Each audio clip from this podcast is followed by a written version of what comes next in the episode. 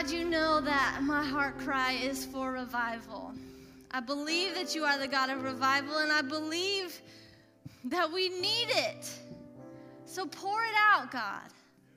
Pour it out. Everybody, hands open. Come on. God, pour it out on us. Pour it out on our lives. Pour it out on our on our hearts. Pour it out on our families. Pour it out on our workplaces. Pour it out on our city.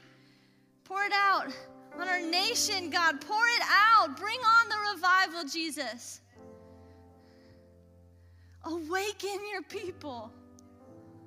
Awaken us so that we can truly see who you are, so we can do what you've called us to do here on this earth, on earth as it is in heaven. Pour it out, God. We love you. We thank you that you are the God of revival. Amen. Good morning, church. Welcome, welcome, welcome. So, in case you don't know, uh, my name is Lindsay English, and I am the youth pastor here at Church on the Hill.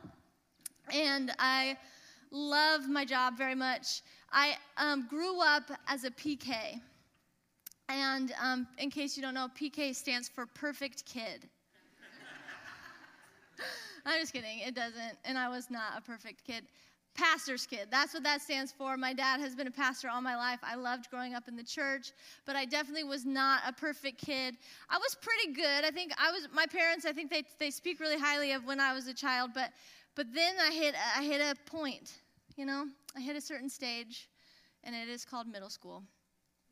And in middle school, we had just moved from California to Michigan, like two months into sixth grade. And so that's a big transition for a young lady to go through and moving all the way across. Like, I didn't even, I didn't, when my parents said, You're moving, we're moving to Michigan, I was like, Is that another city in California? Like, what is Michigan? No, it's like across the, the country. So we moved, and Lindsay was trying to figure out who Lindsay was going to be.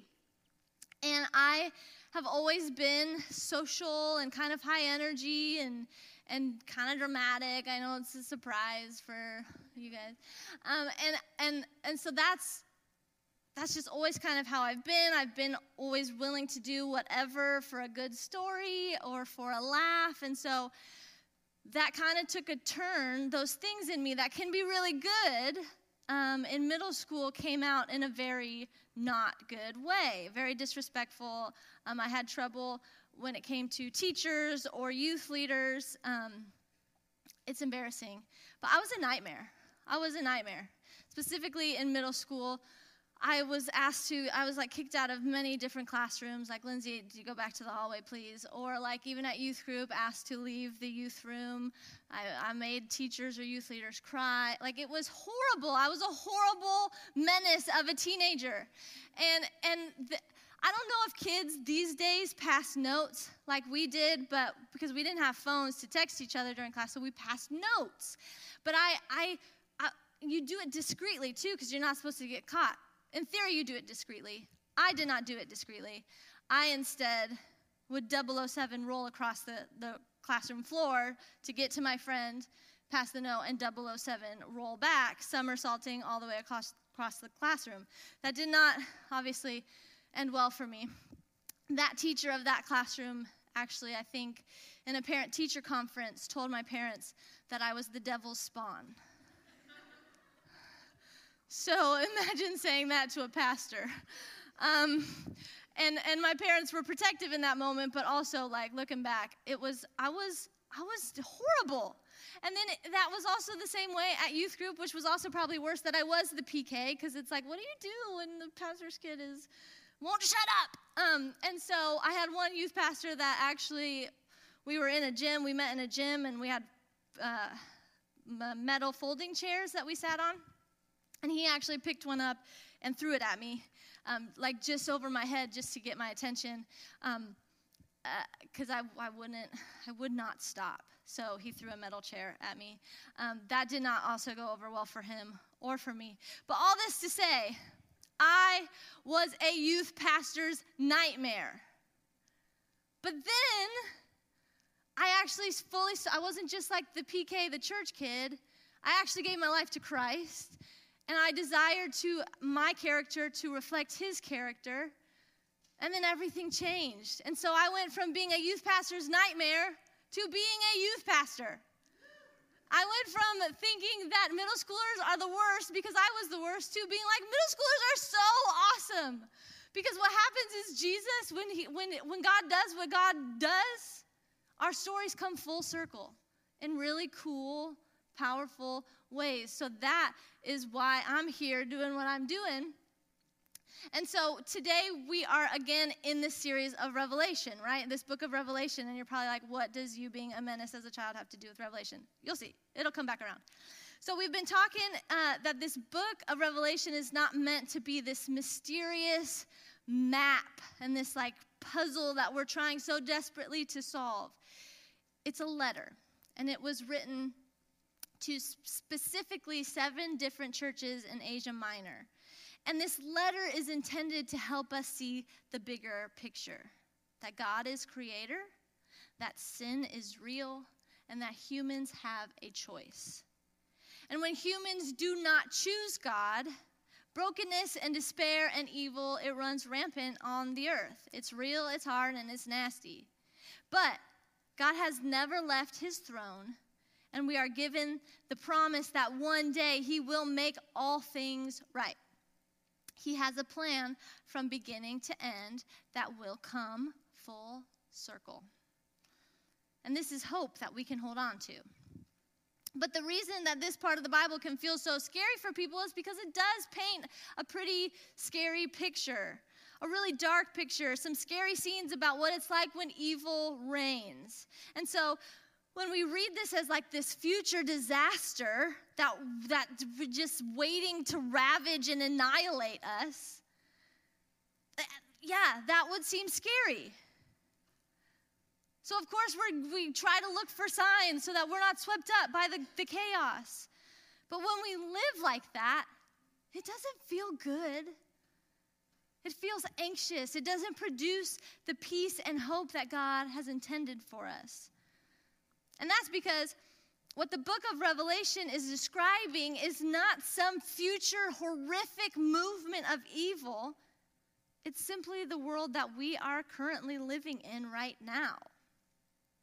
Everywhere we look, we see results of the fall sin, destruction, lies, darkness. It's everywhere. It's on TV, it's on social media, it's in our workplaces, it's at the grocery store, it's in the schools, it's, it's even in churches. It's everywhere we turn, and I think that probably every generation has felt this way, and even the early church leaders probably felt this way. But I just feel like it's getting progressively worse and worse every day. So, right now, with each scary, dark thing that happens, I just, I keep feeling like I'm hearing God in like this really soft, broken voice say, This is not how I intended it to be. God's primary motivation is love. And so the reality of the world we live in right now is heartbreaking to Him. People are committing suicide. They're confused about their sexual identity and gender. They're using drugs and alcohol and porn as a way to numb the pain. They are being unfaithful to their spouses, abusive to their children. People are starving and dying all over the world. Children are being trafficked. People are sick with cancer and other diseases. Some people are losing their babies to miscarriages, while other people are aborting their babies. And with all these things, it causes this deep brokenness and hurt within us despair and fear and anxiety and depression and anger because we have this deep longing within us. There is a gap that we as humans we can't help but try so desperately to fill. There is this wrestle and this feeling of incompleteness, a desire for fulfillment. There's a missing piece in all of us. Many people, they don't know truth anymore. Many people don't know peace anymore. Many people don't know worth and value and belonging. They don't know God's love. And to all of this, God says, This is not how I intended it to be. We're introduced, we're introduced to our Creator God in Genesis, right? In the beginning, when God created the heavens and the earth, and He created the plants and the animals and, and the sun, moon, stars, and to all of it, He said it was. To all of it, He said it was good. And then he created mankind in his image, and to that he said it was very good. And truly, all was good, just as God intended it to be. Let's read Genesis 2 8 through 10. Now the Lord God had planted a garden in the east in Eden, and there he put the man he had formed. The Lord God made all kinds of trees grow out of the ground, trees that were pleasing to the eye and good for food. In the middle of the garden were the tree of life and the tree of the knowledge of good and evil. A river watering the garden flowed from Eden. From there, it was separated into four headwaters. Okay, so now here we are in the garden. And this is like the garden that God created. This is before anything bad happened. This is before this is just like the garden that God created. like the colors. It was all all before any kind of crap happened, right? So it was beautiful, just as God intended it to be. Right now, we can picture, we think sunrises are, are beautiful and we think gardens are beautiful, but we still have like a, like a crap filter. Um, guys, I'm sorry for saying crap um, two times in church. Um, it's not actually written in my notes. Um, uh, remember, I work with youth.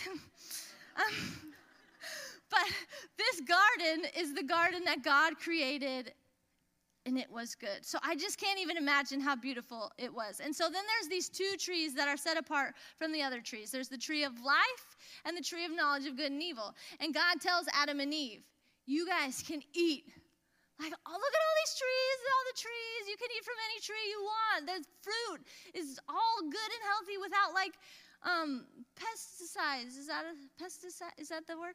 Without all that in it. Like this fruit is good. And God's like, you can have all this fruit, just don't eat from this one tree. But as we know, Adam and Eve ate the forbidden fruit, and then the fall of all mankind happened. Sin entered the world, and, and separation there's now separation between God and man. And here we are in the middle of the, this gap. And that separation between God and man, that's where our desire for fulfillment comes from. It's where that feeling of incompletion comes from. It's the reason we are confused and depressed and anxious. It is the cause of this wrestle. At the end of Genesis 3, we read that Adam or, that God bans Adam and Eve from the garden as a result of sin entering the world because eating from the tree of life now, now that sin has entered the world, now that they're sinful and broken and separated from God, to eat from the tree of life now would mean that they would live in that sin and brokenness and separation for all eternity. And God did not want that for his people. So uh, it's a, it was a punishment to ban them, but it was also out of protection. So they could not live eternally in that separation. So even in that moment, God had a bigger plan. He always had a plan, and it was that tree, the tree of life. God always wanted us to know the gift of that tree, and He shows us through the prophecies to John at the end of Revelation. Revelation 21, it gives us glimpses into what God's big plan ultimately looks like in the end. But in chapter 22, verses 1 through 3, we see how intentional and purposeful our God is in every little detail. It says, Then the angel showed me the river of the water of life, as clear as crystal, flowing from the throne of God and of the Lamb down the middle of the great street of the city. On each side, the river stood the tree of life. On each side of the river, so before it was tree of life on one side of the river in the garden and the tree of knowledge of good and evil on the other side. Now it's the tree of life that stands on both sides of the river. Here we are again, the tree of life. It's back again in the end in Revelation. So it started God's intent, tree of life. And then we're back at it, tree of life in Revelation. The tree of life, it leaves no other room for any other tree to stand. The tree of knowledge of good and evil is gone forever. The scripture goes on to say that this tree was bearing 12 crops of fruit, and the number 12 is a, is a big biblical number uh, all throughout the Bible, yielding its fruit every month. And the leaves of the tree are for the healing of nations. No longer will there be any curse. No more curse. The curse upon us from the beginning with Adam and Eve, the curse that causes us so much pain, the curse that separates us from God, from our original intent, the curse of darkness and evil, the curse that is actively working to destroy us every day, will be no longer. Not only is the tree of knowledge of good and evil gone, but its influence over our lives is broken. The pain from everything it's done to us is healed completely. In this remaining tree, the tree of life, we will experience healing from all brokenness. It will produce life and goodness in places where death and hopelessness once lived. Everyone, just take a deep breath for a moment and imagine what that will be like. But let's not miss what's happening here. God's creative intent is coming full circle. Started in the garden, ends in a garden. Banished from the tree of life, invited to the tree of life. Cursed, not cursed. Broken intimacy to restored relationship, from darkness into light. This is what God's perfect plan will do for us. It will bring us back to a beautiful garden where the river of life and the tree of life exist, where there is no curse, where we will see God's face, where his glory will be our light and darkness is no more. God's plan, God's plan for his creation will become very good once again. This is hope. You know what else God did in Genesis 3?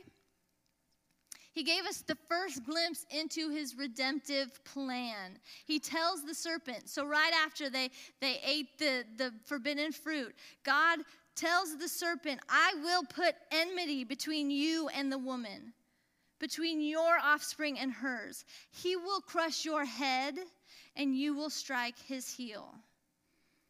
Now, the best way to to kill a serpent or a snake is to crush their head. Like that is how you kill a snake. So what God is saying is the enemy will be defeated. Yes, he might get in some hard blows. He's to attack. He's to hurt humankind, but we will not be overcome. God always had a plan to rescue and redeem his perfect creation, and God's plans are perfect. So, while perhaps we look around at the world around us and families are grieving deaths of young ones, marriages are falling apart, greed is consuming people, identity is lost, drugs and alcohol are the norm, poverty is sweeping the nations, division is claiming the church in the midst of all this, God says, This is not what I intended it to be. But God doesn't just have a grand plan for all creation, He also has a plan for you, for your life. We're told in 2 Samuel 22 31 that all his ways are perfect. We're told in Proverbs 19:21 that many are the plans in a person's heart, but it's the Lord's purpose that prevails. Romans 12:2 says that God's will is good, pleasing, and perfect. Isaiah 14:24 tells us that the Lord Almighty has sworn, "Surely as I have planned, so it will be, and as I have purposed, so it will happen." The world right now is not as God intended it to be. But scripture is clear that God will do what he said he was going to do. His plan prevails. His purpose will be revealed. His will is perfect. And I think what John intended us to see in this letter of Revelation is how intentional and good our God is, and how in control He is, and how loving and dependable He is. But it also paints this picture of this grand plan for all creation to be restored and ushered back into this tree of life. And that we would come to trust His plan for our life day in and day out, that we would trust that God's way is the best way we were never meant to be Lord of our own life. We were never meant to decide for ourselves what is good and what is right. God always, He has His heart was to do that for us, to lead us with His love, and for us to trust in His plan. But guys, there's there's like there's good news. Yes, God is an intentional God. He had a plan in the beginning that we are told will bring, he'll bring it into completion in the final day. But we don't have to wait for that. Jesus came to be the connecting piece, to bring God's plan for hope and life into our lives today, right now. Jesus says in Luke 10 19, I have given you authority to trample on snakes and scorpions, and to overcome all the power of the enemy. Nothing will harm you. Jesus is the authority in which we stand for victory.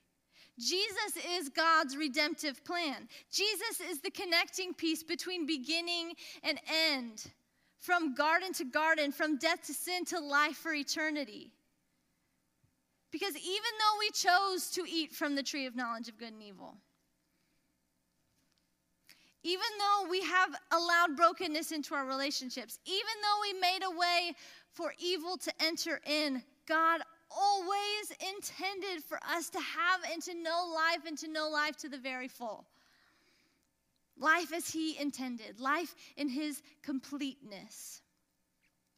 Jesus is what brings our stories full circle. And we know that one day God will fulfill his plan completely. He will destroy evil. He'll remove the tree of knowledge of good and evil and leave for his children a place of peace and perfection, fueled only by the tree of life. But because of Jesus, because he already came, we don't have to wait to experience that in our lives right now. God's word is a gift to us, showing us that from beginning to end that God has this intentional plan. But we don't have to wait. You and I can experience healing and freedom and peace when we choose to trust God's perfect plan for our lives. Because yes, God has an ultimate plan for all of creation, but he also has a perfect plan for you. So, what does this mean for you? What brokenness in your life do you need to begin trusting God's plan instead? What situation do you need to experience God's love and hope in place of pain? What evils attacking your life do you need Jesus to trample on? Is it an addiction? Is it your finances? Is it with your job or your schooling or your kids' schooling? Is it your marriage? Is it this pandemic, COVID 19? Is it your identity? What is it in your life do you, that you need to surrender and allow God to bring full circle? For some of you, though, maybe you've already fully surrendered to God's plan and you have experienced how it has set you free. But what about the people in your life? Do they know?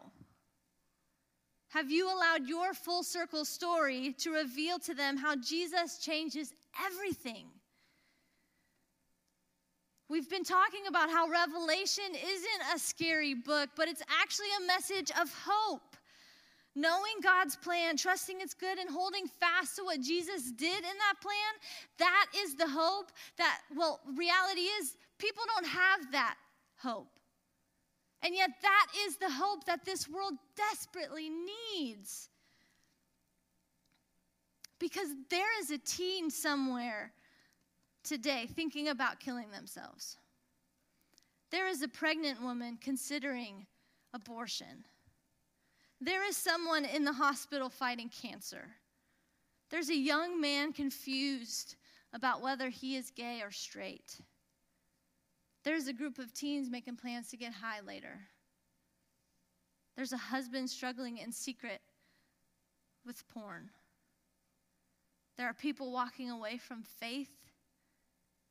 There's a young couple about to be told their baby has no heartbeat. These are the realities of the fall and the world that we live in. This is what life is like away from the tree of life. But the darkness that we live under, the struggle, the hurt, the pain, is not the end of the story.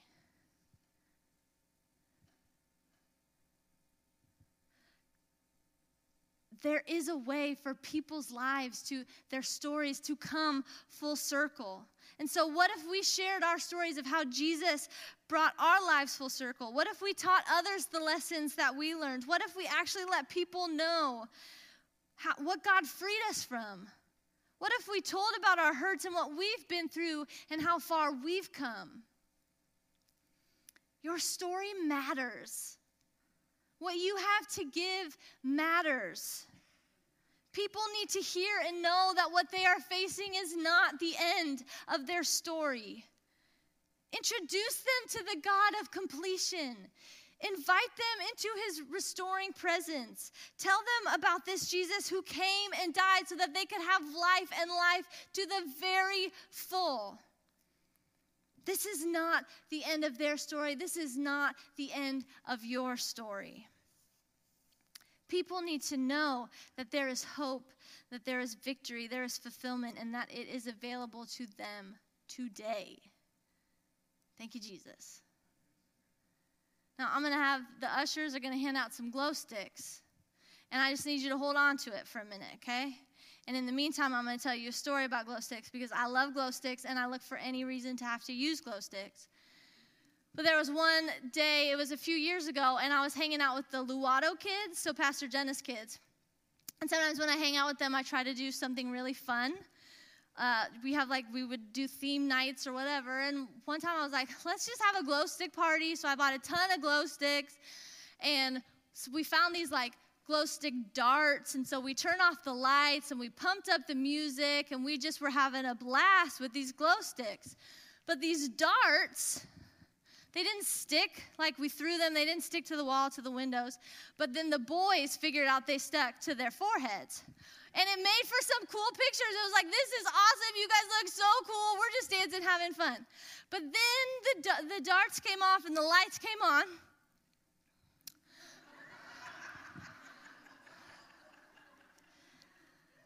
Um, and the boys had giant hickeys on their foreheads. Um, and it lasted a few days. And but thank the Lord, Jenna and I's friendship uh, prevailed, and she still lets me hang out with her children. Um, oh my gosh, I just, it was so bad. I remember sending those photos to her, just, oh my gosh, it was terrifying. Um, so we still have a lot of fun together, but we have avoided the glow stick darts ever since. Don't ever put them on your forehead. Just in case you didn't know, it's not a good idea.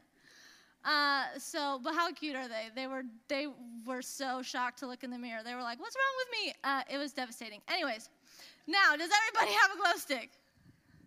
Okay. So hold it out in front of you. Because this whole thing that we're talking about today, this is, this is how I see it. This is the visual. So I see it like this. So, what happens in the beginning, what happens in Genesis, the creation, and then sin, and then the fall, that's like the beginning of the story, right?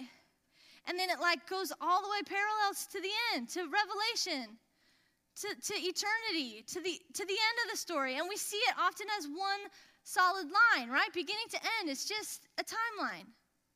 Except for I believe that what Jesus does, he's this little connector piece, right?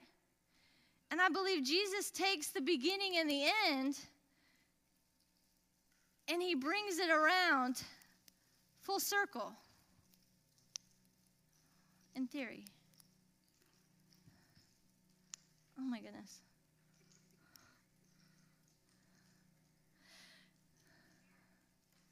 He brings the whole story, not from beginning to end, not one solid rhyme, but he brings it around full circle. He completes the circle. He brings beginning to end, he, he completes it, he holds it together. He made the way. He brings us back to God's original intent. We started in the garden, and we're going to end in the garden. We started with the tree of life, we end with the tree of life because of Jesus. But you know what what also is cool about glow sticks? Are you guys ready for this? They have to be broken in order to be made whole. They have to break in order for their light to shine. So, our stories of brokenness, of where we've been, these results of the fall, the things that we've struggled with, the things that we've wrestled with, those stories by the power of Jesus, come back around full circle. And they can be the stories that we use to invite other people into the tree of life. So, your stories of brokenness, that's not something to be ashamed of, but to allow Jesus to come and restore and to heal and to redeem and to complete so that your story can come full circle and allow other stories a chance to come full circle as well. Paul tells us in Philippians 1 6, and I am certain that God, who began the good work within you, will continue his work until it is finally finished on the day when Christ Jesus returns. Hmm. that is our hope. God wins. He will finish what He started. And He is faithful from beginning to the end. My challenge for you is to allow your whole life, the broken pieces, all of it, to be used as an act of worship, as an act of surrender, as a testimony to invite other people into the tree of life because we are all living one great, grand, full circle story. But within that big, grand, full circle is all of our little full circles. And God wants to use that to bring others in. And so, God, we just thank you for who you are. We thank you that you are faithful from beginning until the end, and that you sent Jesus to bring it all back around in our own lives, in, in, in the story of all of creation. We thank you that you had this grand plan through Jesus to bring us back to our original intent. And God, I just pray that you would use each one of our broken stories to shine your light each one of our broken stories to invite other people in to this tree of life and life to the full. God, we love you, and in your name we pray. Amen.